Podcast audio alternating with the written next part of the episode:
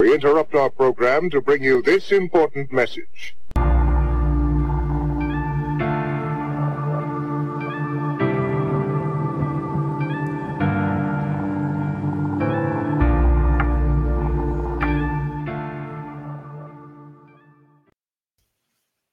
Good morning. Today is Wednesday, February 28th, and my name is Scott Schara. I am Grace's dad. You know, one of the reasons that Grace's murder uh, was allowed by God is to save others and wake others up. And the most important person to wake up in that process was me.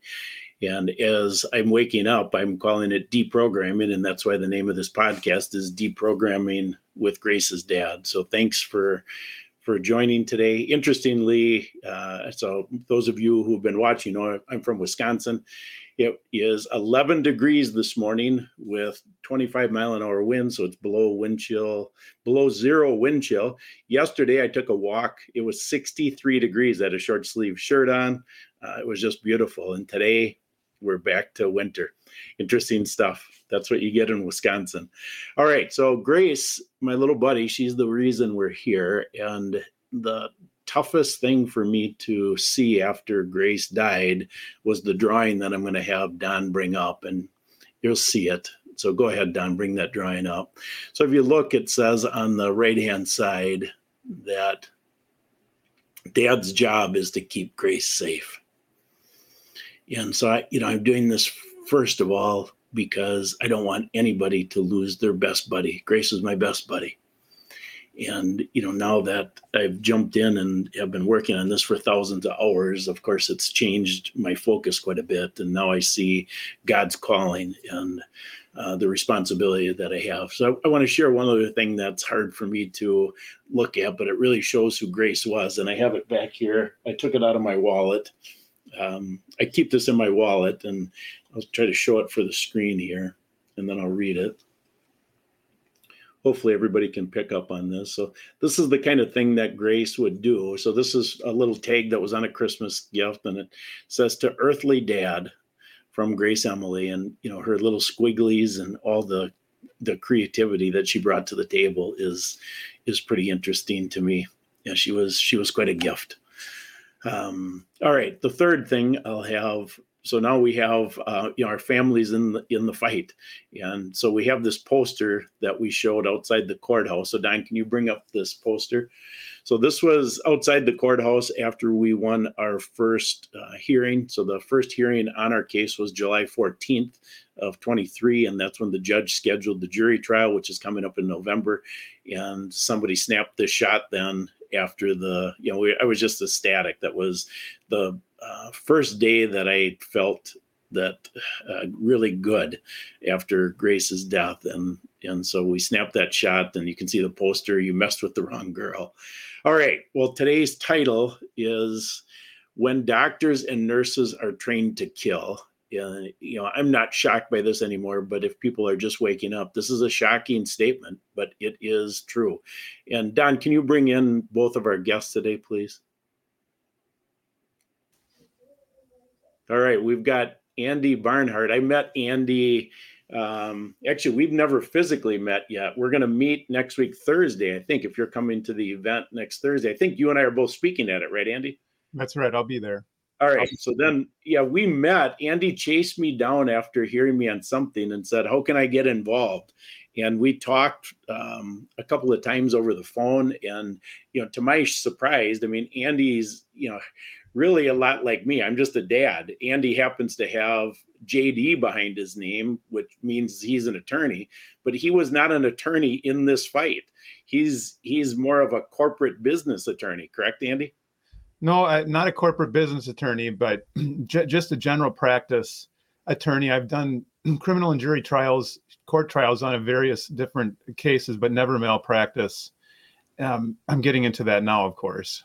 Yeah, so I mean, he he just was wanted to get in the fight and and wanted to know who do I know that he should know so that he could do something instead of uh, sitting by the sidelines. And I introduced him to Warner Mendenhall and you know he's going to tell a little bit about that history when he goes through his bio and then uh, when we decided to do this podcast we really wanted to have a nurse who had experience in the hospital and saw what was happening. And Andy thought Louise is the best person to bring on. So, welcome, Louise. Can you hear me? Hi, thank you. Oh, good. Yes. You, you you unmuted yourself. All right. So yes. Uh, I want to read. uh, So both of them sent me bios. I'm going to have them introduce themselves uh, instead of me doing that. But I do want to make sure that I read the disclaimer that Louise sent uh, because I think it's important. So she wrote, "I do not speak on behalf of the VA nor any former or current employer." This information is my experience and opinion only. So I'm reading that. So you're covered, Louise, now with whatever you're going to say. And uh, go ahead and introduce yourself. All right. So I am Louise. Um, I was born and raised in Duluth, Minnesota, but I moved to the West Coast, um, Washington State in 2000. Um, graduated with my CNA. I wanted to be a nurse and a mom my whole life. So uh, I got my CNA in high school and I started working as a CNA uh, in 2000. And then I got a job as an ER tech um, in Washington State. And I loved it. Um, when I think about healthcare, then I'm just like, wow, it was amazing. Um, although I, like you, Don, I feel like I woke up after during COVID, like to what was my head was buried in the sand a little bit. Uh, so it took me a while to get in nursing school. It was a lot of work. Uh, I mean, I was off and on, and I it, so my my nursing is I hold it near and dear to my heart, and I'm nobody's gonna take it away from me. And I I, I treat my patients like my kids. I don't have kids, and so um, I, I it's the only way I can relate to how a dad or a mom might feel is is the advocacy I have for my patients and. Um, I worked in various jobs, um, but during October of 2021, in that fall, I worked in the ICU um, in Portland, Oregon, and um, I was I've worked in the emergency department, but I never worked in the ICU.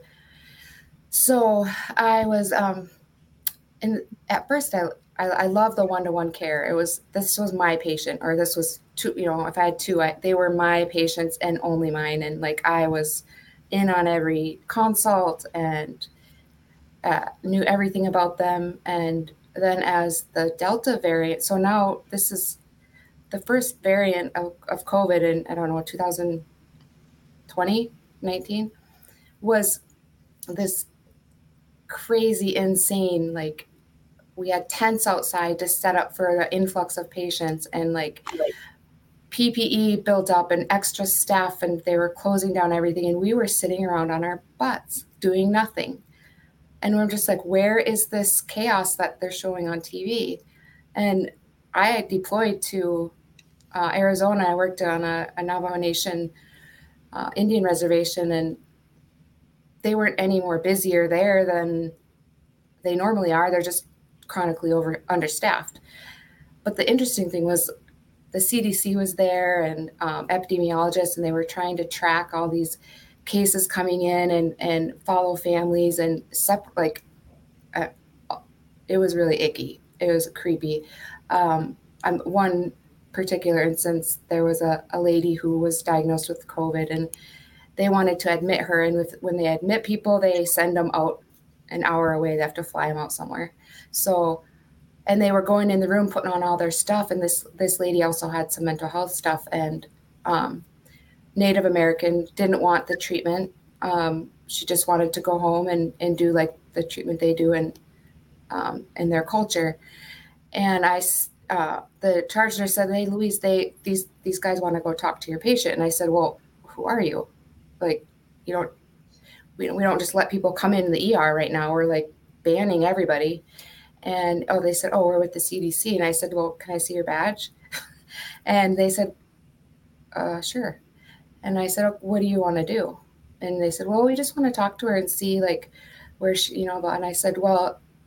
she's actually really anxious right now and i'm i'm worried that seeing you guys like coming in and asking these questions is going to make her more short of breath so let me check with her and her her uh, family, her mom, and see if they're okay. If they're okay, then they can come in. She was okay. She gave the consent to it, but that's that's kind of how it was there.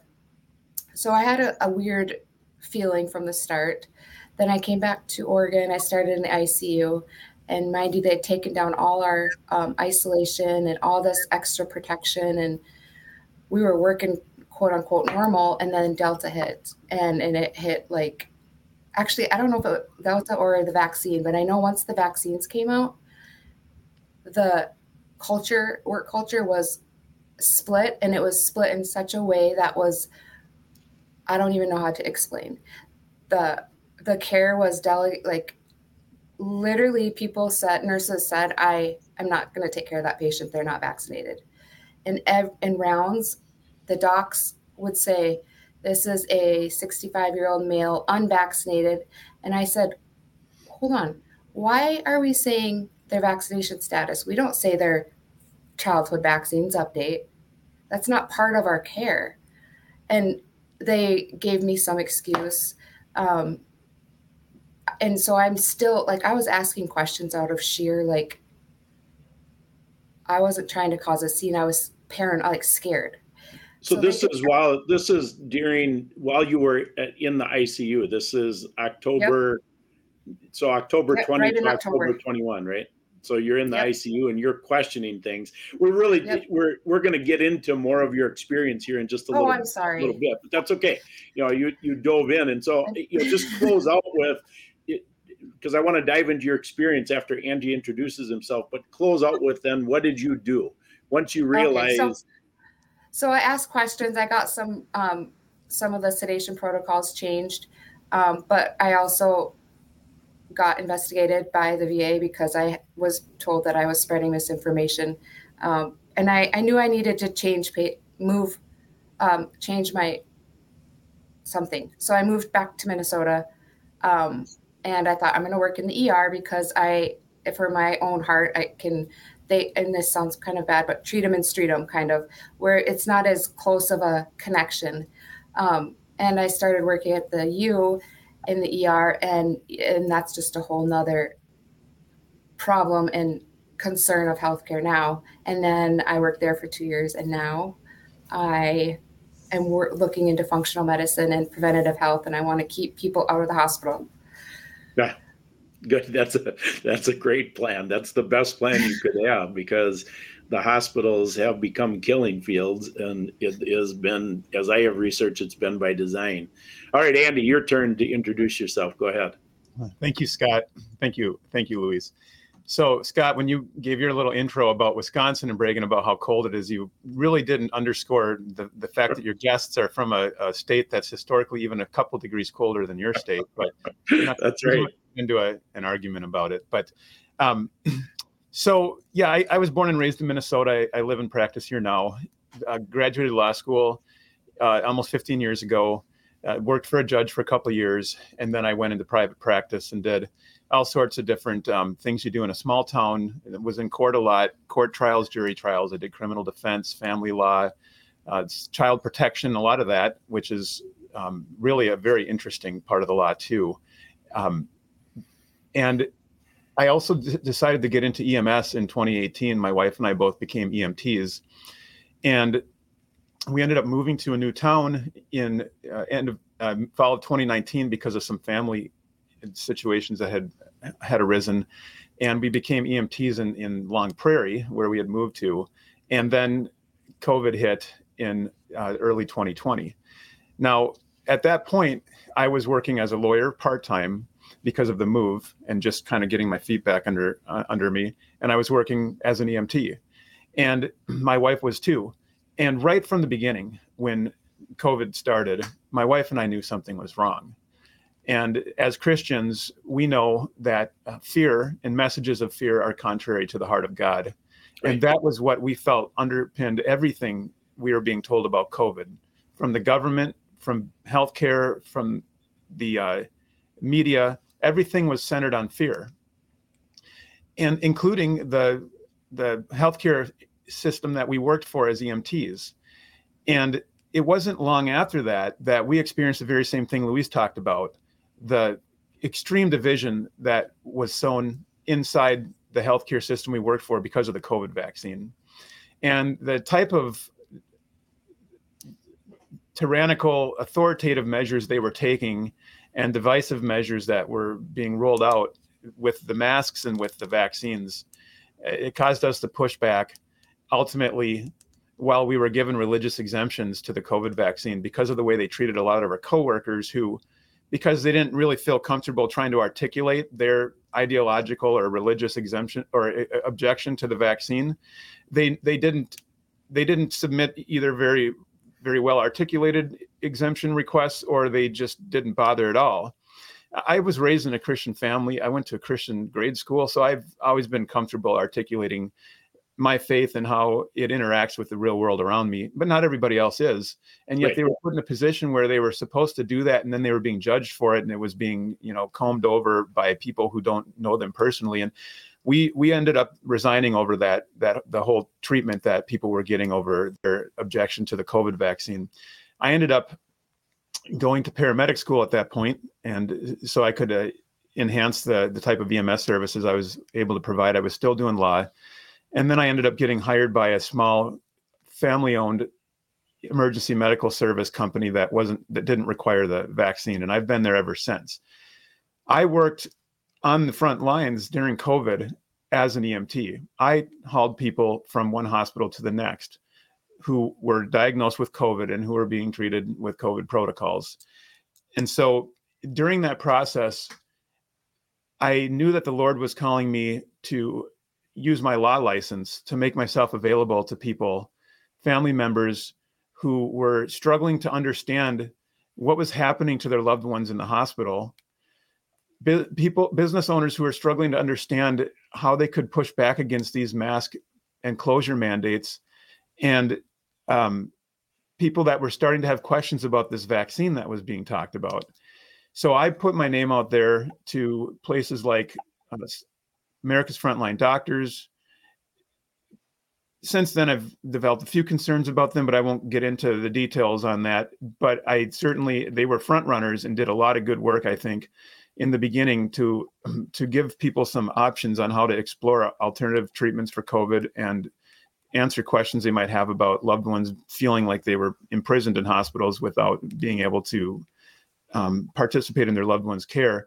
And also, uh, um, Tom Renz in Ohio, I put my name out to these groups and said, if there's Minnesotans contacting you with questions, of legal questions about COVID 19, they can call me if they if they're in Minnesota and they need a lawyer's advice. So that happened a couple two and a half years ago, and the types of responses that started coming to me were from people primarily who had loved ones in the hospital and they felt that they were being locked out, not able to participate in their loved one's care or understand the treatment their loved one was getting. And quickly that turned into loved ones or family members who had lost loved ones under these protocols and they wanted to know what happened and if they had legal recourse yeah. so by by the end of 2022 we had a group formed and we were meeting on tuesday nights and we were listening to each other's stories and i was trying to give the best legal advice i could about whether there was grounds for wrongful death cases being brought against these hospitals in minnesota or or other things we could do to try to get answers. And by early 2023, I set up the nonprofit called Medical Justice Minnesota and organized it under Minnesota's nonprofit laws and set up a website and we started getting the word out and we have now grown to we have over 100 families each with serious questions about how their loved one died in a Minnesota hospital we have uh, hundreds of people that want answers. They want their cases worked up to see if they've got grounds for a wrongful death case. And these are all Minnesotans who lost loved ones in Minnesota hospitals who are being treated under COVID 19 protocols. So that's kind of what got me here. Now, in addition to being a full time paramedic, all of the time I have to do law, I spend exclusively on this legal work for the hospital protocols. Wow. I'm going to dive into some of that legal work uh, later on in the program, but that was a great introduction. Andy. One of the neat things that you wrote in your bio, I want to quote because I really liked it. And I didn't know if you'd bring it up, but I highlighted it because I wanted to bring it up if you didn't. And you quoted uh, Mark Batterson from The Circle Maker. And the quote was God does not call the qualified, he qualifies the called. And I thought that was fantastic. Uh, I feel that same way. I mean, I'm just, you know, I'm a dummy. I'm just a dad. I don't know anything. Uh, but he, he, um, he's keeps opening doors uh, and gave me a researcher's heart to to get into the details and it's uh, it's been quite a ride. Yeah, i'm exhausted i'm exhausted. Anyway all right so we're both in you two now are and louise i know you're helping do medical records review which we can dive into in a little bit but i want to open up with a slide to to frame this discussion. And um, and then I want to frame it in a much bigger perspective. So we just got done talking about COVID with both of your introductions. So Don, can you bring up the slide three? All right, so let's just go through this. I put this together for the conference I'm speaking at in Las Vegas on March 8th. And so you, these are all about COVID, these numbers. So if you look at on the left hand side, you see the United States has the highest number of COVID hospital deaths of all the countries on the planet. We're number one at 1.2 million. In India, whose population is four times that of the United States, with a landmass that's only one third of the United States. Remember the lie about six feet, the distancing. Uh, it's it blows me away that their death count is less than half. So that tells you something's going on. You know, the United States has 4.2% of the world's population, yet we have 17.2% of the world's death deaths from this COVID era. All right, Don, you can take that off the screen. So let's frame this in a much bigger perspective because God warned us this was going to happen ahead of time. And he warned us in Revelation 18:23, which says that we, I believe it's the United States, will will deceive the world through its pharmakia. And the stats with pharmakia, for those of you who are not familiar with it, again, we have 4.2% of the world's population. We consume in the United States 44% of the world's prescriptions. And that number is 4.8 billion prescriptions a year. The then overlay that fact with the eugenics agenda. So as I've drilled down eugenics, because that's what I believe happened with Grace. Grace had Down syndrome, and I think that she was purposely targeted, and the documents that I have show that. And it was under this business of the satanic lie of eugenics and the United States is behind the eugenics program. The reason I'm bringing all this up is because we are in this mindset right now that it's COVID, COVID, COVID, and we are all focused on COVID. That's a mistake because if we only focus on COVID, it sets the cabal up for saying, "Yeah, we made mistakes. We thought it was was worse than what it was, and so they get the country to turn the page so that we forget what's going on. And that's why i frame it in a much larger perspective. So with that under our belt louise i want to start with you. Um, i want you to drill down some very specific things that you witnessed in the oregon hospital icu and the va hospital so people can get a grip as to how hospitals are functioning.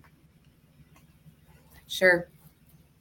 So um, just uh, I don't know. Side note: uh, since I've met, been lucky enough to start working with um, Andy and in the group, which has only been like a month, um, I have had a overpowering. I don't know. Um, I haven't thought about COVID for two years. I've pushed it down, so I, I might get emotional because it's something that needs to come out, and and I knew it was awful, and so it's it's very near and dear to my heart and, and kind of being ripped open again. But um, but I do feel like helping with the um, medical justice for Minnesota that I can do some some kind of reconciliation with that. Um, so initially, one of the things um, there was a patient, it wasn't mine, they were right next to me. Um, he wasn't doing very good. He had been intubated for weeks. Um, they were trying to talk to the family to change him to a DNR um, over the phone or to his wife. And his wife lived like two hours away. And there's, uh, you know, back and forth with the doctor as the guy's, um, everything's his, he was dying. And there wasn't more like they were going to do. But bottom line is he his sats kept dropping and dropping and nobody was going in. There his alarms were going off. And the conversation between the nurses in the hallway was like laughing and they just silenced the alarms. And yeah. like then they were like well we called his wife and she's like two hours away so like whatever just moving on. Um there was do you remember how old he was? Um, probably between 50 and 60. Okay.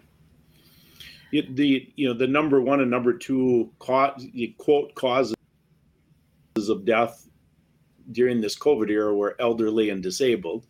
You know, and that facilitates the collectivism agenda, which says, you know, if you are a non-contributing member of society, you don't deserve medical care. But other people were taken out also. But you know, those were the two target groups to fit the narrative that people are too expensive. All right, keep going, Louise. Um, and so I was newer to the ICU and to like even the use of the medications that are used there, sedation and even Versed and and paralytics and all that kind of stuff.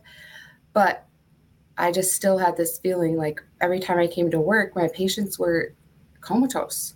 And when I looked at the orders from the chart, it would say, you know, titrate to a RASS of negative two or negative one, unless proning, and then negative five, which is awful, period. But I would notice every time I came on that if my patients were already vented, that I could turn their drips off at the beginning of my shift and they never responded. And so I asked, and it's interesting, I was just reading a quote. Uh, I had a, a nurse, my nurse clinical educator, she said, Louise always looked distressed, and I asked how she was doing. I could tell she had emotional and expressed internal conflict over patient care. I encouraged her to ask respiratory therapy in the moment to educate her on lung protective strategies with ARDS. I was concerned about uh, moral distress impacting Louise. And this was October 14th. So she um, and I said, why are why is everyone charting um, negative two?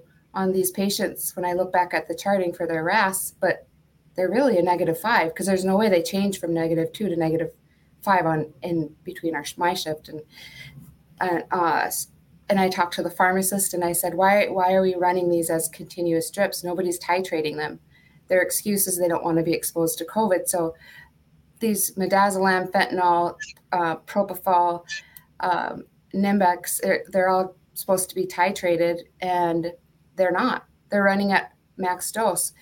So I would they she wrote and I talked to doctors too. I mean, I was like stomping my feet during rounds, like like crying and just like and they just pat me on the shoulder and say, It's okay, you're a good nurse. Um, but they did change the parameters. They lowered the doses and they did push IV push paralytics instead of running paralytics continuous. Um, uh, so that was that was helpful. But I would come back to work after three days off, and there's a lot of new nurses and a lot of nurses pulled from surgery or from whatever, and they would get an order from a new resident overnight, and the patient would be back on full max strips. So everything I worked on during the day was back to it was just like constant. Um, so I. Do you have a question? Well, do you, I mean, Andy, I'm guessing now, how many cases have you uh, opened the files on, Andy? Well, we have eight cases right now that are under medical record review by our nurse review panel. Eight nurses, each assigned to one case. Louise okay. is doing one of those. We've filed one wrongful death. We're going to file another one within 30 days. And then we have various other cases that are kind of in the process of, of getting full complete medical records and and so forth. We've, yeah.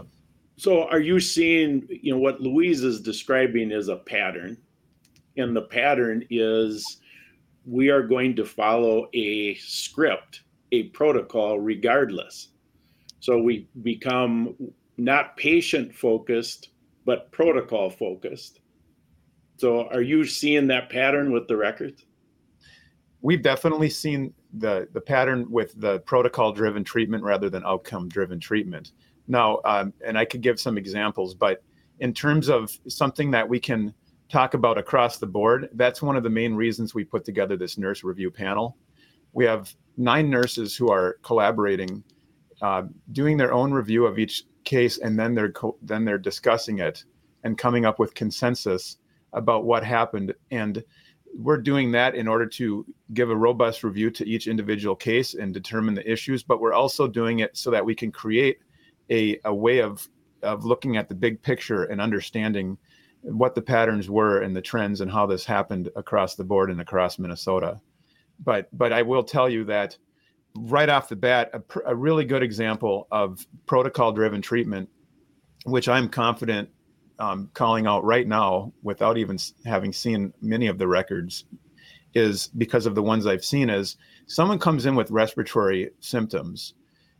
Historically, this could mean you know influenza A or B, or it could mean bacterial pneumonia or uh, or a different or a virus. Okay, um, certain things are always done. Well, once COVID came, and hospitals started getting financial incentives to give patients exclusive COVID protocol treatment, then what we started seeing is failures to do certain bacterial pneumonia screening right off the bat. Uh, sometimes procalcitonin wasn't measured, other times sputum tests weren't taken. And what the doctors were doing was they'd say, okay, these are the symptoms shortness of breath, fatigue, fever, and so forth. These symptoms objectively could be consistent with bacterial pneumonia, but they're also consistent with COVID 19 viral pneumonia. So then what they do is they do a chest x ray. And then the doctor looks at the chest x ray and says, we're seeing, you know, interstitial consol- bilateral consolidation or this ground glass appearance. That's consistent with COVID viral pneumonia. End of story. We're going to put them on the COVID protocols. And nobody really wants to admit that that that chest x-ray analysis is really pretty subjective. And you need to look at that in conjunction with the other yeah. the other things like lab results. They're not doing sputum tests. They're not always looking at procalcitonin. They might downplay the significance of white blood cell count. So right there that's a perfect example of a protocol driven treatment. And and so um, and then I, I just want to ask one thing is if i could louisa are you saying that um, in doing the negative negative two RASS when you really felt like based on their level of sedation it was negative five? Are you thinking that's possible that nurses were really uh, not not accurately noting what their level of sedation was? One hundred percent. One hundred percent. I would. I mean, it was. There's so much copy and pasting going on in charts. Like, even as far as you know, lungs clear, but then they're spitting up blood, you know, out of their ET tube and and like the that RASS score is my one of my biggest hangups that I had and now I'm I'm seeing in the charts I'm reviewing. Like it's I, I blow, there's not words to describe. So that could be another example of the of a protocol across the board thing is we want the patients to be very heavily sedated, but we know that we can't really say they're negative five. So we're going to say they're negative two because that's acceptable, whereas negative five would not be clinically acceptable. So it's yeah, so negative it's, five is like dead. So who really who I'm sorry, Scott, I don't want to take over. Let me just say who it's really up to the nurse. It's up to the nurse to say what the RASS score is, and nobody's really going to go in there and be able to say whether she's right or wrong, right? Correct. Okay. So, Louise, because we went on that rabbit trail, explain what that score means so that everybody can understand it. RASS is just um, a numbering system that is subjective, but you still know um, it goes from plus four down to negative five. Just you know, negative or four, three, two, one, zero, negative one, negative two.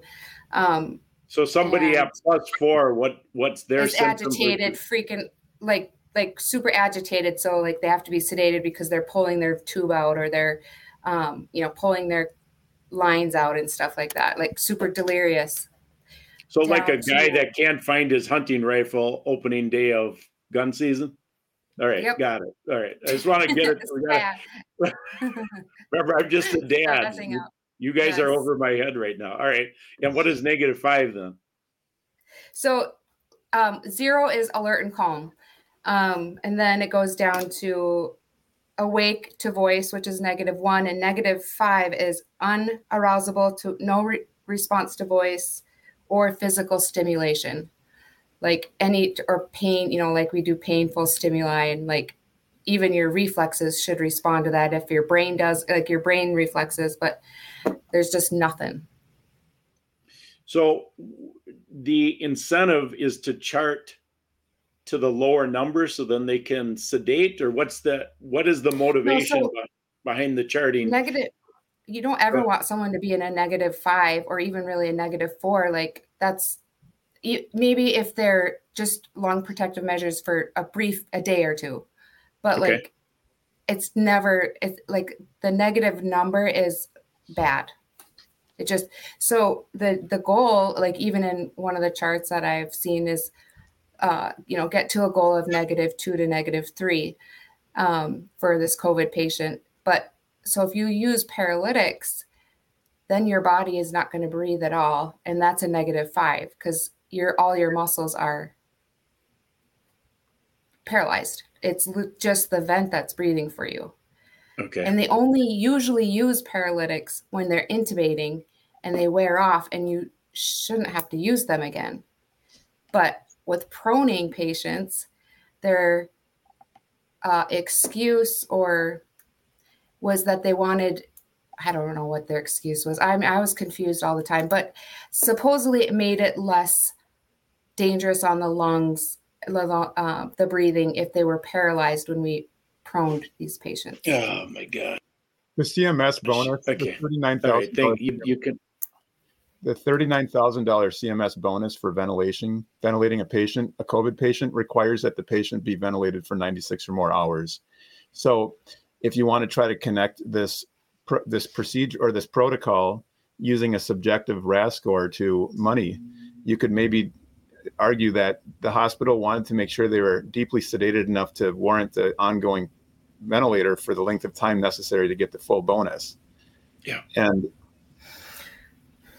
yeah, that you know that ventilator uh, tangent is very important because you know the air the when I studied ventilators after I realized that was their push. Grace was never on a ventilator, but they asked us five different times if we would give a pre-authorization. You know, and after I realized Grace was murdered and I dug into it, I saw that the average amount of time somebody's on a ventilator is 22 days. So you have the $39,000 bonus, but it's substantially bigger than that because if they're on it for 22 days, you know, you get the the daily charge for the ventilator after the bonus, you get the daily hospital stay. So all of that ends up being just that ventilator decision is about 300 grand. So it's not a small it's not a small number. And then if you add so, in every, everything else, I mean, you know, a 22 day hospital stay. I've, I mean, I'm sure you've seen the bills. You know, there's bills that are way, way over a million dollars when they vented somebody. I would work with my patients, and um, if if they didn't come to me ventilated, and they were short of breath on on high flow nasal cannula, and so the, I I feel like they based ventilate uh, putting someone on a ventilator based off of their ABG, which is a, a blood gas right. level, um, and so it could be off a little bit, but um, the patient not so symptomatic or so I would and then of course patients are more short of breath because the anxiety of the whole thing um, remind me i want to tell you about a story at the u after this just really a brief one but so i would t- beg my patient like let's just stand at the chair and just and uh, you know uh, step, just do steps. And, and that would make them short of breath.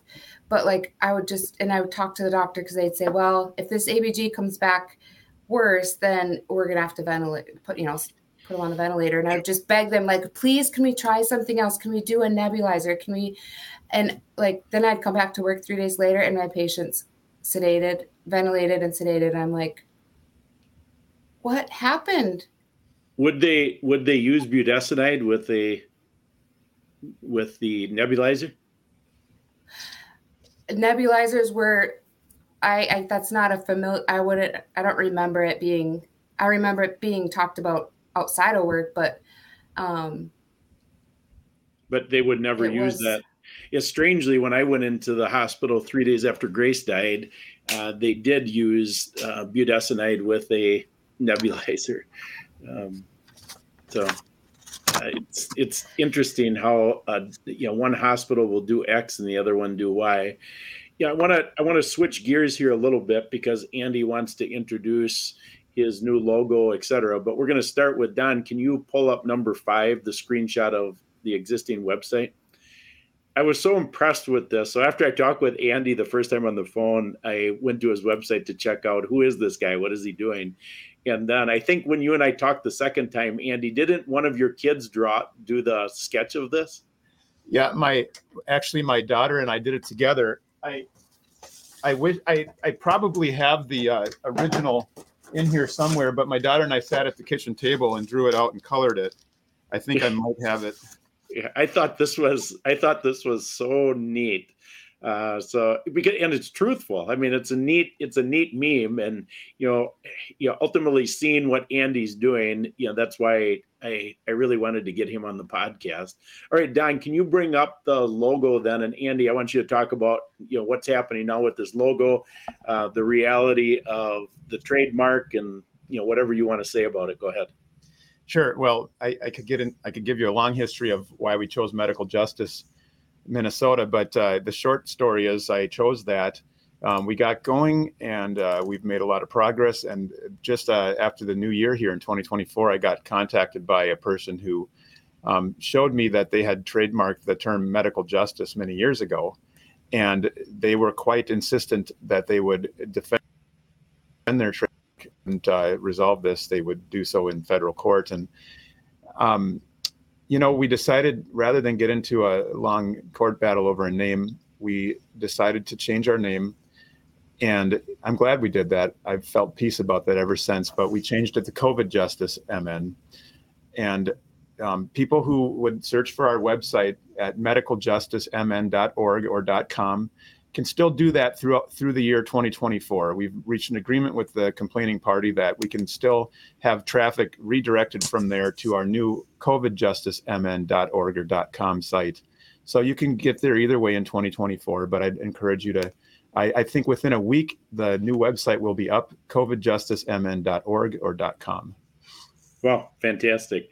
All right, I want to talk a little bit about legal with you uh, because of my own experience. So, what are you seeing as the uh, types of legal action that are available now that you've dove into this? Yeah, I, I think they're in three broad categories. The first one, and I think is probably the lowest hanging fruit, is the cases where hospitals missed normal uh, diagnoses that they otherwise would have seen, historically normal diagnoses like bacterial pneumonia, that because of their financial incentive to see everything and treat everything as COVID, they missed. And when we can show that the miss, the missing missing bacterial pneumonia, failure to then put somebody on life potentially life saving antibiotics, caused their disease to turn septic and end up causing organ failure, respiratory failure, and death then we can show that the wrongful death was based on that negligence.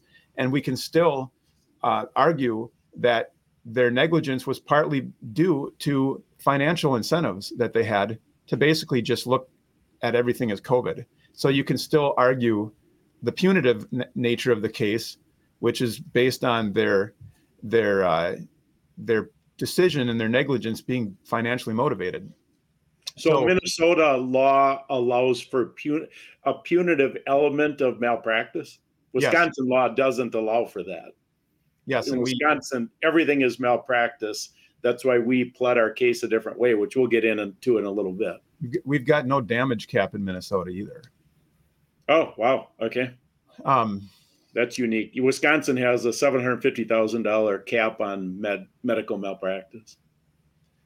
The the next category would be, I think, what a lot of lawyers willing to even look at these types of cases sort of thought that they were going to all be about in the beginning, but now attitudes are changing, and that is that a particular COVID nineteen protocol is responsible for the patient's death, and there was there was a couple that I could mention that where the hospitals were getting financial incentives to administer them. Uh, one of them was uh, the only antiviral that got EUA appro- emergency use author- authorization approval. That's remdesivir, and um, it did abysmally in the Ebola trials. It, um, I think that there was a lot of uh, media and governmental effort to downplay the effectiveness of competing competing antivirals like ivermectin and hydroxychloroquine so that they could have the criteria they needed to get the emergency use authorization which was that remdesivir is the only appropriate antiviral for covid and Right. when patients are treated with that and uh, they the hospitals don't even adhere to the manufacturer's own recommendations like taking d- daily liver health function panels um, looking at kidney kidney um, uh, health and so forth if if you can show that the uh, organ damage was caused by remdesivir and and that that caused the death then you you can you know bring a wrongful death case based on that. However and and, and remdesivir wouldn't be the only uh, covid protocol of course the ventilators but the difficulty with those is then the PrEP Act comes into play. You've probably talked about it on your show but it's it's uh, basically proposes to give full immunity to manufacturers, distributors, and um, administrators of COVID 19 covered countermeasures, which would include just about everything that's being used to treat so called COVID in the hospital. And um, it's supposedly a- an immunity uh, blanket. Um, that is going to be tough to, to overcome. There are lawsuits in process throughout the country where they have alleged that a wrongful death is based on the use of a covered co- countermeasure, and there's different theories about getting around the PrEP Act, but we haven't seen a clear path yet. So we we don't want to um, we want to make sure we don't miss more of a run, standard medical malpractice case like a missed other diagnosis that was made possible by the hospital fixated on COVID, like I mentioned in the first scenario. And then the third category is, and, and by the way, on that second category with the, the protocol thing, I think that the law is going to develop in this area. I do think there are going to be some victories, eh, probably at the appellate level, against the PrEP Act, but we need to make sure that we're we're using the right cases for those because um, the courts, I think, are going to be going to want to uphold the PrEP Act, and and and we're going to want to make sure that we we confront them with the the case so egregious that they can't you know they can't ignore the damage that's been caused by strict adherence to the, the these countermeasures uh, under this so-called uh, really impunity that these hospitals had in, in administering the protocols because of the PrEP Act. So we want the right case. Um, I, I want to just jump back to MedMal just for a, a second because what is what is the statute of limitations in Minnesota for MedMal cases? three years Uh, you know, one of one of the reasons we Scott. four years for four years for med mal but if it's ba- if if you're, you're alleging it caused a wrongful death that brings it down to three so, if the person lives through a med mal situation, it's four years, but if they die, it's three. yes Interesting. Okay. Yeah, in Wisconsin, it's three years. You know, one of the reasons we did a, a common law battery claim is because, you know, that opened up punitive damages, but it also, the statute of limitations changes with, with battery versus med mal. All right. So then the third category, Andy, that you wanted to get into. The third category is typically cases that would uh, causes of action that are uh, much more novel sounding, very intriguing, and most of them have much longer statutes of limitations. That would be cases like statute of uh, sorry false claims cases, and um, Warner Mendenhall, who you uh, hooked me up with, is definitely involved in these types of cases, and I, I he would be a much better person to summarize this. But essentially, if uh, because we're all taxpayers, we all have standing to bring a case where the uh, if you can prove that an institution uh, received federal money based on fraudulent representations, then basically that institution defrauded the government and by virtue of that the taxpayers. And so this would be a, an, a, a, a case under the false claims act which protects against that. And um, we believe there's a lot of fraud that occurred um, by hospitals in uh, determining that a patient was a good candidate for certain uh, financially incentivized protocols and in doing that then in, in conveying that to the federal government and receiving the bonus payments they uh, if they committed fraud in that, then that creates the basis for a false claims case. That's got a six-year statute of limitations. I ver- I oversimplified that, but um, I, I wouldn't be doing that myself. I'd be referring that to someone like Warner, so then he would be the person who could give you all the down and dirty details. Um, another type of case would be a, a RICO case. Uh, there's criminal RICO and there's civil RICO. RICO stands for Racketeer Influence Corrupt Practices, Corrupt Organizations Act, and it basically means that when when a otherwise uh, well when a, when a financially incentivized criminal enterprise kind of infiltrates uh, a legitimate business, um, and some of the actions occur across state lines, then this can uh, this can give rise to a RICO claim, and I'm not going to give a lot of detail on that, but when you think about uh, a group of actors um, who have basically co-opted a legitimate enterprise in order to earn money doing illegal acts, then um, you know you're thinking about you know the, basically I think the the interplay between the federal government giving hospitals money to do criminal acts, and that would be RICO. That's got a 10 year statute of limitations. I want to, yeah, I want to make a statement on on that because it is it's, you know, this this should be the norm for our our mindset. So the paradigm shift here is that we have what set up COVID is standards of care. Standards of care have been around since the early 80s. The standards of care became controlled by Center for Medicaid Services. That's the government, right? The government's in control of Medicare, Medicaid. The reimbursement of the hospital reimbursement rate, the doctor reimbursement rates are based on following standards of care dictated by the government.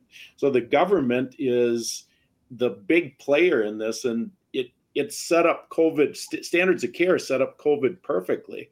Uh, anyway, I actually would like Louise and Andy both of your comments about that statement before I I want to move on to amnesty then. But um, what do you think about standards of care? is really the setup to COVID because what happened is the, the government before COVID was indirectly controlling payments through standards of care. Then all of a sudden they directly incentivized with COVID. So it was really just a it, it was just a progression in what they had already set up since the early 80s. So go ahead, Louise, you first. Well, we research has shown that uh, nursing care and uh, quote standards of care is not a one size fits all ever. Like our you base your care on your patient. You don't look at numbers to treat a patient. Uh, you know, you could look at a monitor and see a flat line, and are you going to go start CPR on them because the cardiac monitor shows a flat line? No, of course not. You go check your patient. Um, even I had uh, a chart that I was looking at that he would tested positive at the deck. Why are they testing at the deck? There's no treatment there. It was just, and he got a positive. So then, of course, he got anxious. But he, when he uh, came to the ER, he denied shortness of breath. But they put him on the protocol based on the standards of care, based on, and it says, based on X-ray and whatever, we're start remdesivir and um, you know, treat for COVID based on tested positive. So nothing was based on their on this uh, the patient centered care. Like you always adjust. You have maybe a protocol, but it's never the same care for every patient. Never has been. Well, I agree that you know a good doctor and a good nurse, they the standard of care should be like a guideline. Uh, mm-hmm. But what I you know when we I never thought we'd file a, a, lawsuit because what I was told by the best medical malpractice attorney in Wisconsin is you cannot win these med mal cases based on standard of care arguments. You have a one in 10 chance of winning. And I said, What do you mean by that? He said, Well, I'll give you an example, Scott. He said, I, I represented a family where the um, the husband died after a surgery where he had a sponge sewed up inside of him. And and he said, I, I lost. I said, How could you possibly lose that case? He said, I brought in 10 experts, but they brought in 100. So they had 100 people lie that that was in the range of standard of care to leave a sponge inside of somebody. And he lost the case. And, you know, so this standard of care thing is, I mean, I think it's a it's a crock and it's been used to set up that if the physician can, you know, this idea of the PrEP Act, the the PrEP Act, of course, pretty much everybody understands. That's a it, they put together this legal shield, but the standard of care was the prior legal shield, because if the expert can, you know, you got this dueling expert thing. So when you know the hospital has more money than us, and in our case, Ascension Hospital System has 30 billion in cash. I mean, they can bring experts that they can say everything they did to Grace was in the standard of care, right? So that's yeah, that's a that's a tough burden of proof. Um, Andy, what is your reaction to this historical view that I'm? This is why I want people to get focused not on COVID, but to see this whole system has been designed to hasten our death, and it's been by design. You're right. It's uh, it creates a very difficult um, legal landscape. Many lawyers won't touch it. Many doctors won't touch it because of that. They say what happened during COVID was everyone was following the new standard of care, which was treating treatment under the protocols. What Louise is saying is we've always been taught, you know, you treat the patient, not the monitor, and uh, that's just a small example of the reason it's not uh, it's not appropriate to just treat someone based on protocols. You can't look at your computer and say, "Oh, this is what I got to do." But that's exactly what was happening during happening during COVID. The thing about the standard of care is, um, let's just talk about isolation. Yeah. You will you will have Louise, I'm sure, can tell you that historically, um, ICU best practices for patients were family involvement. Um, Absolutely. Little examples of that are um, keeping a person so that um, keeping a person fed when they're wearing an ma- oxygen mask and there's not enough nursing staff to constantly sit at the bedside and feed a person one spoonful of food at a time you know put their mask back on and take you know all these little things um, the hospital staff does not have the resources to provide the the day the moment needs that a patient has that all go toward their best outcome. And so family involvement with ICU patients has always been part of the best practice. That got totally thrown out the window with COVID. Now, did something change in 2020 that made that historical best practice no longer a best practice? No, the only thing that changed is every the fear about COVID got hyped up to the point where nurses felt like they they were justified in not not spending that kind of time. Well, actually, they felt they were justified in keeping family members apart. So that's what it was. So how do you? So that's going to come down to. Uh, I mean, eh, for for the isolation though, legally, you know, if we're bringing a wrongful death case, proving that the isolation caused the death is difficult. But if we had a case like that, we'd have to have an expert that would testify and say that best practices, standard of care for this patient were and always were and still are that they would have family involvement and the patient may be starved and because the uh, there was no one there to feed them. Yep. I, but I, it's hard to answer that question, Scott, because the standard of care thing is is uh, it's been completely co-opted and yeah. perverted. Yeah. Well, thank you for that. I want to switch gears to amnesty and what why I went on this rabbit trail with our interview is Louise sent me a clip, um, which I thought was great, and then she followed up and said, "Oh, that's me on the clip," which is pretty neat. So you know what's interesting about this clip that we're going to play first is this was uh, released. I don't know if it was recorded this day, but it was on September 12th of 21. All right.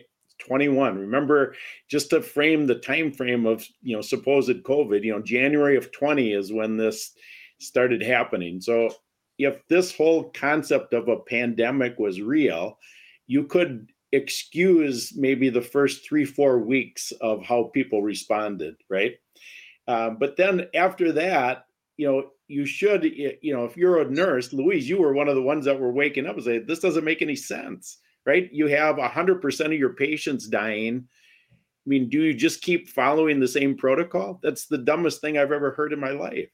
And you know i you know i'm totally against amnesty. I think it is uh, a satanic ploy but these this first clip i think is real good and then we're going to play one more clip and then i'm going to get both of your thoughts on this. So we'll do a inter we'll do a, just a brief introduction or um, interruption between the first and second clip. So go ahead don play the first one through evidence based sedation and mobility practices.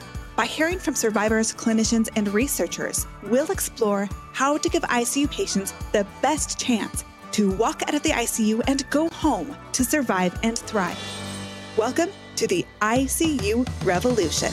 That discussion with the newer nurse to the ICU is exactly how I've been feeling. And I, I can't thank you enough for the information that you're providing on your podcast and the references on Facebook.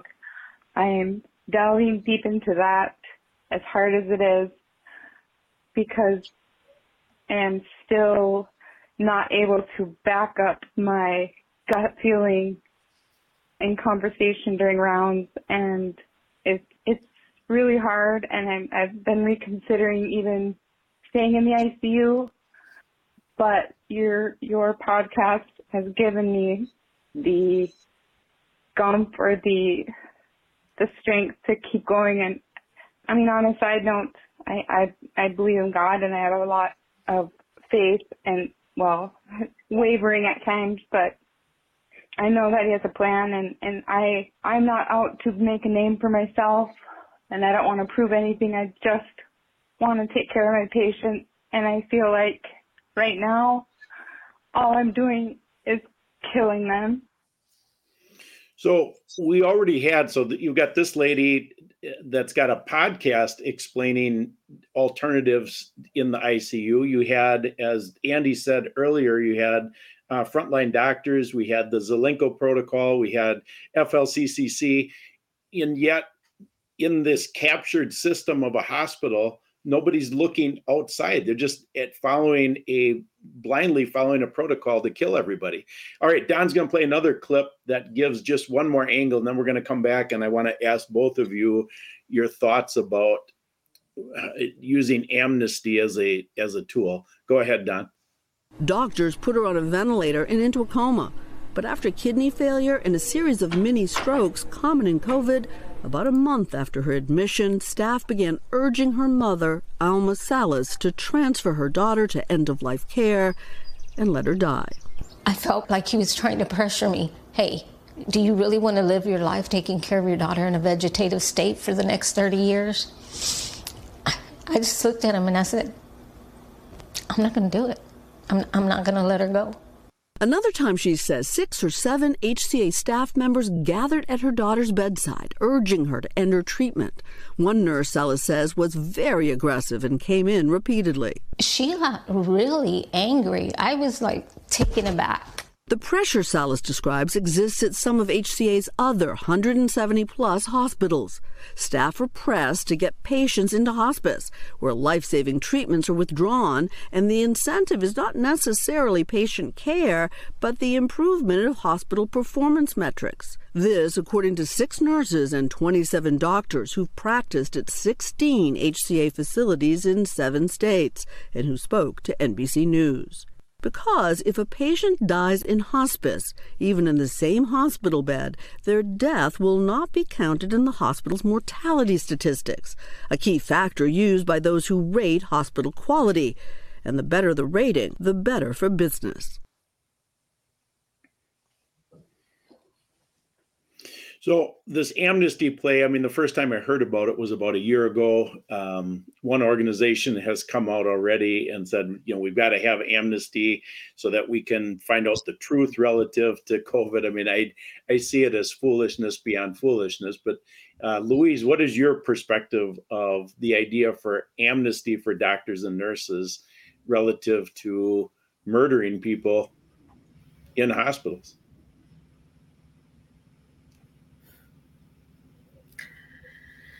I, I, when I think about that particular experience with those the two nurses that were laughing and turned the alarm off, um, I, I it was so agree, egregious. But uh, it's one of those that like I could have nightmares about it because it was so evil. Um, it, like like apocalyptic. Uh, I just yeah. so when I think of amnesty, like there's no nothing, you know. Um, but then I there was a lot of new nurses and even still there's a lot of new nurses coming in and they're being trained a certain way they're never shown how it used to be and and they're i it, it scares me like even currently in healthcare, like in the ER, the care is terrible. And I actually refused to precept people because I was not provided the the time to train a new nurse the way they deserve to be trained because corners still have to be cut and you still have to have that um, patients are not being provided the care so if you know someone dies in the waiting room because we have no beds and no, and I told the Chargers. I told the ER doc, they are have a fever of 103 and they're lethargic and they're short of breath and they're not waking up and the nurse just looks at me and is like, "Sorry, I don't have a bed." And then they die out there because I have a full assignment in the back. What do you do? It is so like and, and my name's on the chart Yeah. and you know it's just it is i had to get out of there to protect my license. Granted i still work in a er um, but in a tiny one just casually but i didn't want to leave the er i didn't want to leave the bedside. I want to do bedside nursing. I love it. But it was it became too scary and I, I couldn't ethically i would leave even the u bawling because of the the look of patients' eyes in the waiting room, like they're sick people there. There's really sick, sick. It's not a, a, a cut, a cold, a flu. This is cancer patients that are relapsing, and this is vaccine injured people that are being brushed off and they're having neurological symptoms and they're just piled out in the waiting room and it's the nurse that goes out there and checks on them and they look at you like what is going on and how can you address every single one of those people you can't uh, like one person can't and they didn't provide the staff to do that it is it's it's not any better it's a different kind yep. of pandemic epidemic well, there's going to be a point where this detail like this gets released to the general population.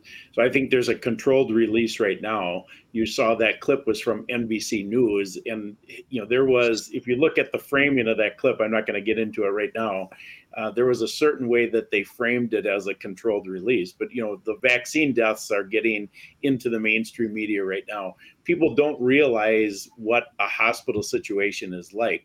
Most people, when they hear me speak, yet think, "Nah, it can't be that." You know, Grace's death was a one-off. No, it was not a one-off. It's it's become the norm. So, Andy, what's your reaction to amnesty? Sure. Well, and, and, and going back to your your comment about the eugenics and that this is way bigger than COVID. It's a global cabal that wants to depopulate us, and, and basically it's all in the interest of serving the Prince of Darkness, Satan. I agree with you 100%. And we need to remember that we don't wrestle against flesh and blood, but we, we fight against principalities, powers, forces of darkness that want to, they want to destroy our hearts and minds and prevent us from ever knowing the Lord Jesus as our Lord and Savior. And, and so when we think about the people that were, um, what we are can we consider to be our enemies within the hospitals and those that did our that killed our family members we have to remember that they were used by the prince of darkness to accomplish this great evil. And so th- i would not be doing this work. It's very stressful. It's very intimidating. It takes me away from my family and it takes away my peace until i remember that i'm following the lord and then i do have peace. But i mean it takes away my daily you know I, I wouldn't be doing this if the lord hadn't put it on my heart strongly. And so when I think about amnesty and I think about what's it going to take for the um, powers of darkness to be revealed and, and, and, and how it, it's working its, its evil plan on our, on the people of this planet and trying to turn their hearts and minds uh, eternally away from the Lord, we got to remember who we're fighting against. And so I'm not saying that I like the idea of giving amnesty to anybody, but we have to remember who our true enemies are and that all of these people that we might consider giving amnesty to they all are they all are god's children as well who he is desperately hoping will turn their hearts and minds to him. So i don't know if it's like at this i don't want to pull i don't want to um i also don't want to have my rhetoric be so strongly against nurses and doctors that none of them would ever decide to become whistleblowers because they because I, I I want to try to put it in the proper context is that a lot of them were deceived themselves and tricked and and and great financial and, and career pressures were brought to bear on them as well but then there's also the the fact that they allowed themselves to succumb to fear and the way people treated unvaccinated patients in the hospitals is a perfect example of how people allowed fear to dominate their heart to turn them against other people that they perceived as becoming part of the problem by not vaccinating themselves.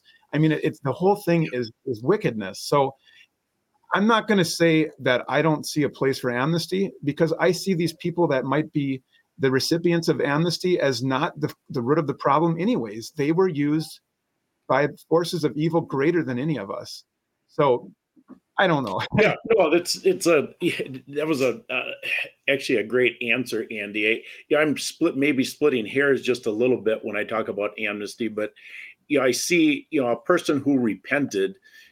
Is mm-hmm. got a different consequence than a person who killed somebody on purpose and now wants to get amnesty because they realize they were caught. You know, that's that's, that's a very good distinction, and I would want to make sure that anyone who got amnesty was in the the former group a repentant person. Correct and you know by definition if they repented they would want to come forward and share right you know that's even, even if they weren't that they'd be safe. You're right. They wouldn't need amnesty. They wouldn't correct. that yes. Yeah and i mean i look at our our own lawsuit. I and mean, we sued uh, five doctors and two nurses on purpose because we want to stop the behavior. If you you know if the hospital writes us a check for a billion dollars that doesn't stop anything. It doesn't even hurt them.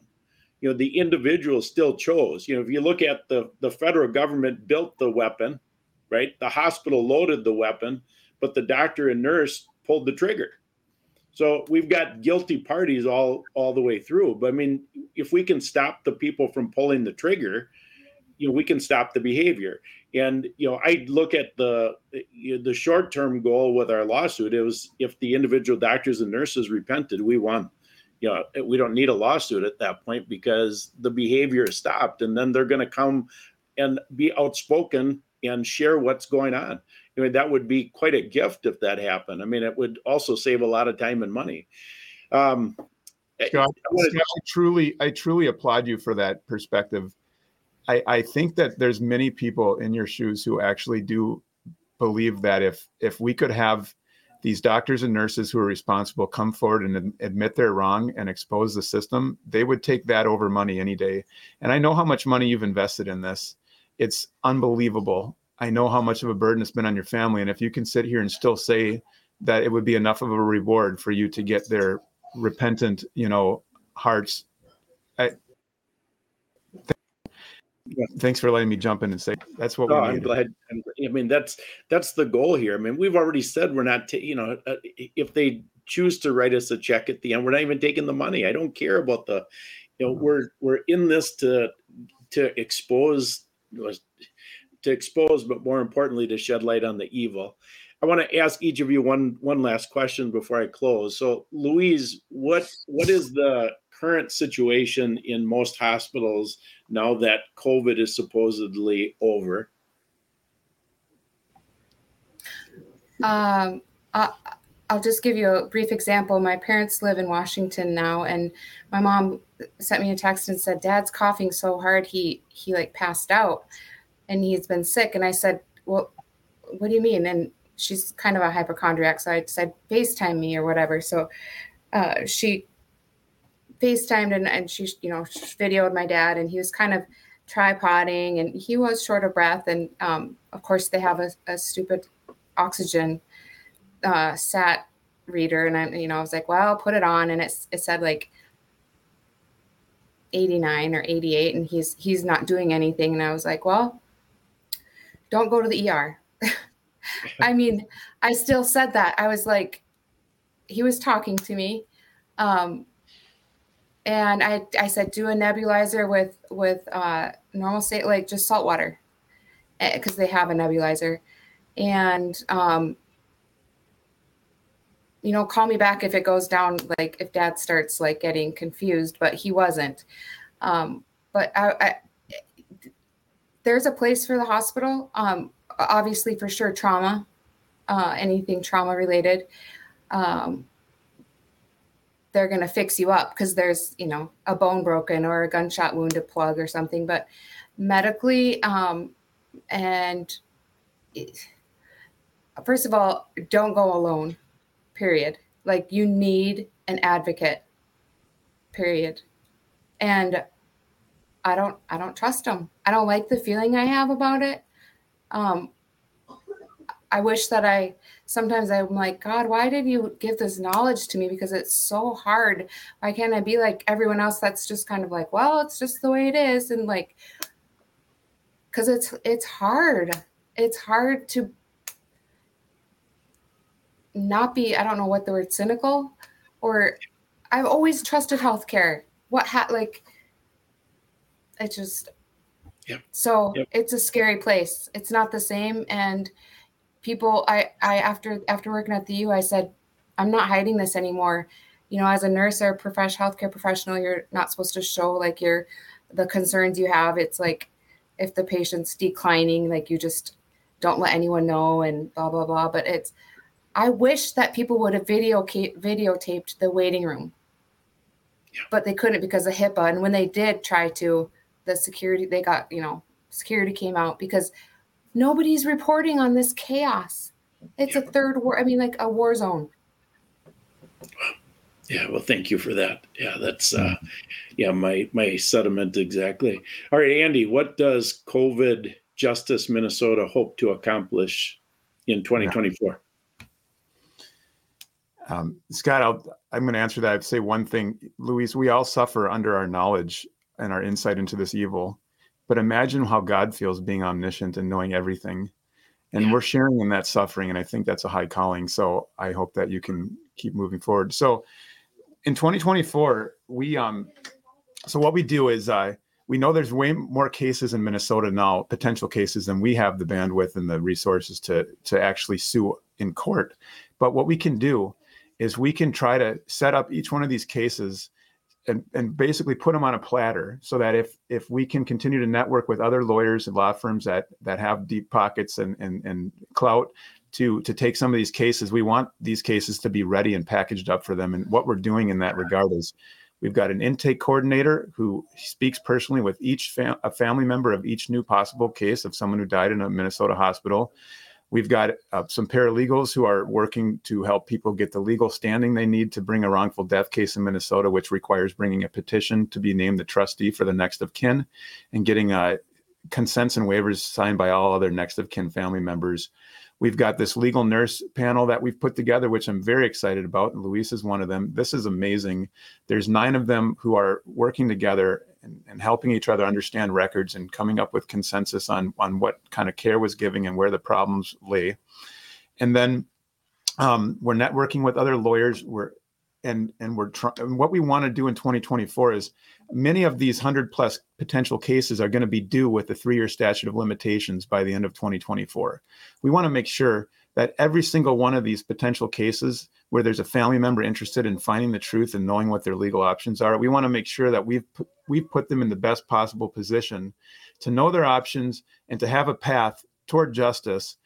And and we might not be able to personally sue their case, but if we can at least get it set up and, and attract another lawyer that can do it, we want to meet we want to match up every possible case with a lawyer and we also need to continue to meet doctors and nurses who are willing to provide their expertise so that we can work up these cases and understand what we have.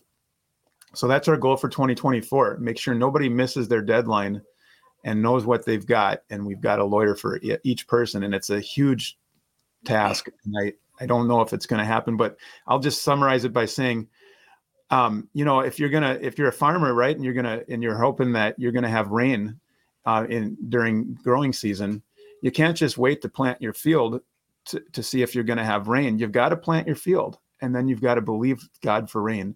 So we've got to work these cases up, and we've got to believe that God is going to bring along the help when we need it. Wow. Andy, that's very well said. I'm going to do a short close here, and then I'm going to come back to each one of you for uh, your final thoughts and word before we're we're done with the program. Uh, you know, so when I look at this, you know, from being involved now for you know 26, 27 months, what does God want?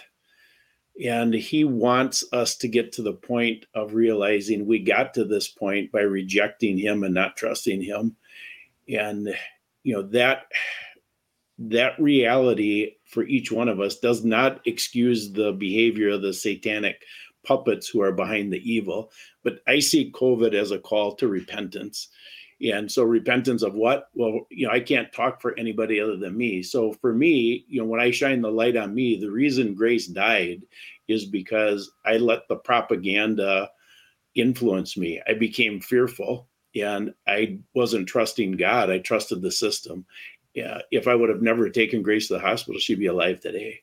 Uh, that's why I see in that little drawing about you know Dad's job is to keep Grace safe. I mean that's that's tough stuff. I mean I had to repent of that fear, and you know praise God He gave me that ability to do that. You know there's other things you know for me personally you know chasing the American dream, participating in the world, all those things uh, you know, those were longer term sins that put me in that position of fear. And, you know, then after repentance, the good news is uh, we can see what God wants us to do and become a Dietrich Bonhoeffer. So Dietrich Bonhoeffer said, to not speak is to speak, to not act is to act. I mean, he saw we've got to be participants and resist evil. And then last, I'll just say, uh, my little buddy Grace you know he she she just did not worry and she would say dad god's got this. And i want to give people a scripture in in closing that is a scripture of hope and it's first corinthians 3 verses 16 and 17 don't you know that you yourselves are god's temple and that god's spirit dwells in your midst? If anyone destroys god's temple god will destroy that person for god's temple is sacred and you together are that temple. And they took one of his. Grace was one of his, and they took one. And um, God will make sure that everything is right in the end. So, Andy and Louise, the final word. Louise will go to you first, and then Andy will have you wrap things up. Go ahead, Louise. Well, um, bottom line is God. God is the one that's in control, and and this has allowed this as in the last three years he's allowed it for the reasons that you've already said and uh, I I have to hold on to that um because um, I can get uh, so scared. Um, you know, what's going to come next? Because I keep seeing it, and that's but that's kind of why I, I stay. I keep one foot in in the hospital because I I need I need to know what's going on in the hospital. Um, and not to be a, a big whistleblower or be this person that's like detectiving around. I didn't even look for craziness during COVID, but I just need knowledge is I need to be aware and then believe I believe God will lead me the way that whatever I need to do. It's not if it's on my will, that's not right. If I'm doing it on my my own will, um, and so I just I I say my prayers every day that you know I will be done, and I, I just show me what to do because I I don't know. My brain doesn't know. well said, Louise. All right, Andy, Thank wrap you. us up. Yes. So uh, on our website, it's uh, medicaljusticemn.org or .com, and soon it'll be covidjusticemn.org or .com. There's a tab where you can join our fight. If you're a nurse, if you're a doctor, if you know someone who who is that, if you're a lawyer, if you are a paralegal, if you feel like you've got any, even an administrative assistant, and you want to volunteer some of your time, you can sign up there and we'll get a hold of you. We could use your help. If you are willing to pray to the Almighty God that He will give us wisdom in how to do this, we would really appreciate that. I think that above all else, and this is like with the amnesty question and everything else, and even the the standard of care and how to plead the case properly and, and how to get through the the legal obstacles that have been put in our path. We need the Lord to give us wisdom because if we have the wisdom to know how to how to get to justice, then we don't have any reason to be afraid and we won't back down. If you want to support what we're doing financially, you can do that through our website or you can write a check to uh, Medical Justice MN and you can send it to uh, Medical Justice MN PO Box 505 Long Prairie, Minnesota 56347. I give you that second option because on the website there's a bit of a, a, a fee you have to pay to do it electronically. Um, thank you so much for having us, Scott. You did inspire me when I heard you on that podcast on the Jan Markell. Understanding yeah. the times I was feeling pretty overwhelmed last summer with trying to figure out exactly how involved I should get in this. And um, I heard your your call to action on that podcast, and I contacted you the next day. I cold called you. I looked you up on the, I looked up Scott Schara from Wisconsin, and there was only one guy that seemed like he was about your age. So I looked, I called that number, and and it was you. I left you a voicemail, and you called me back later that day. Um, I'm, i feel I, I've I've like listened to every single one of your podcasts, like just since Andy told me about it. A lot, you know, two weeks. I never. It's they're amazing. Well, God. they're not amazing because of me that's for sure you know he's he's um he keeps doing it it's it's uh, you know one miracle after another it's hard to believe i had forgotten about the jan markell uh, podcast but yeah i remember that now specifically i had forgotten andy how what was it that motivated you but yeah i remember that now very well and i remember talking to you because when you left the message um you know, I don't give up my phone number, but you you dug and you found it. You know, any good attorney can find my phone number if you want. And you know, you called and you know, we just had it just was a great first talk. It was mm-hmm. uh, it was it was refreshing for me. And you have been, I mean, what you're doing, it just blows my mind. You know, that whole you've got everything set up. I mean, it's it's really it's really neat to see. I'm looking forward to meeting you in person next yes. week. So that'll be nice. All right. Thank you both for coming on today. Appreciate it very much. Thank you, Scott. Thank you, Andy. Thank you, Thank Louise. You.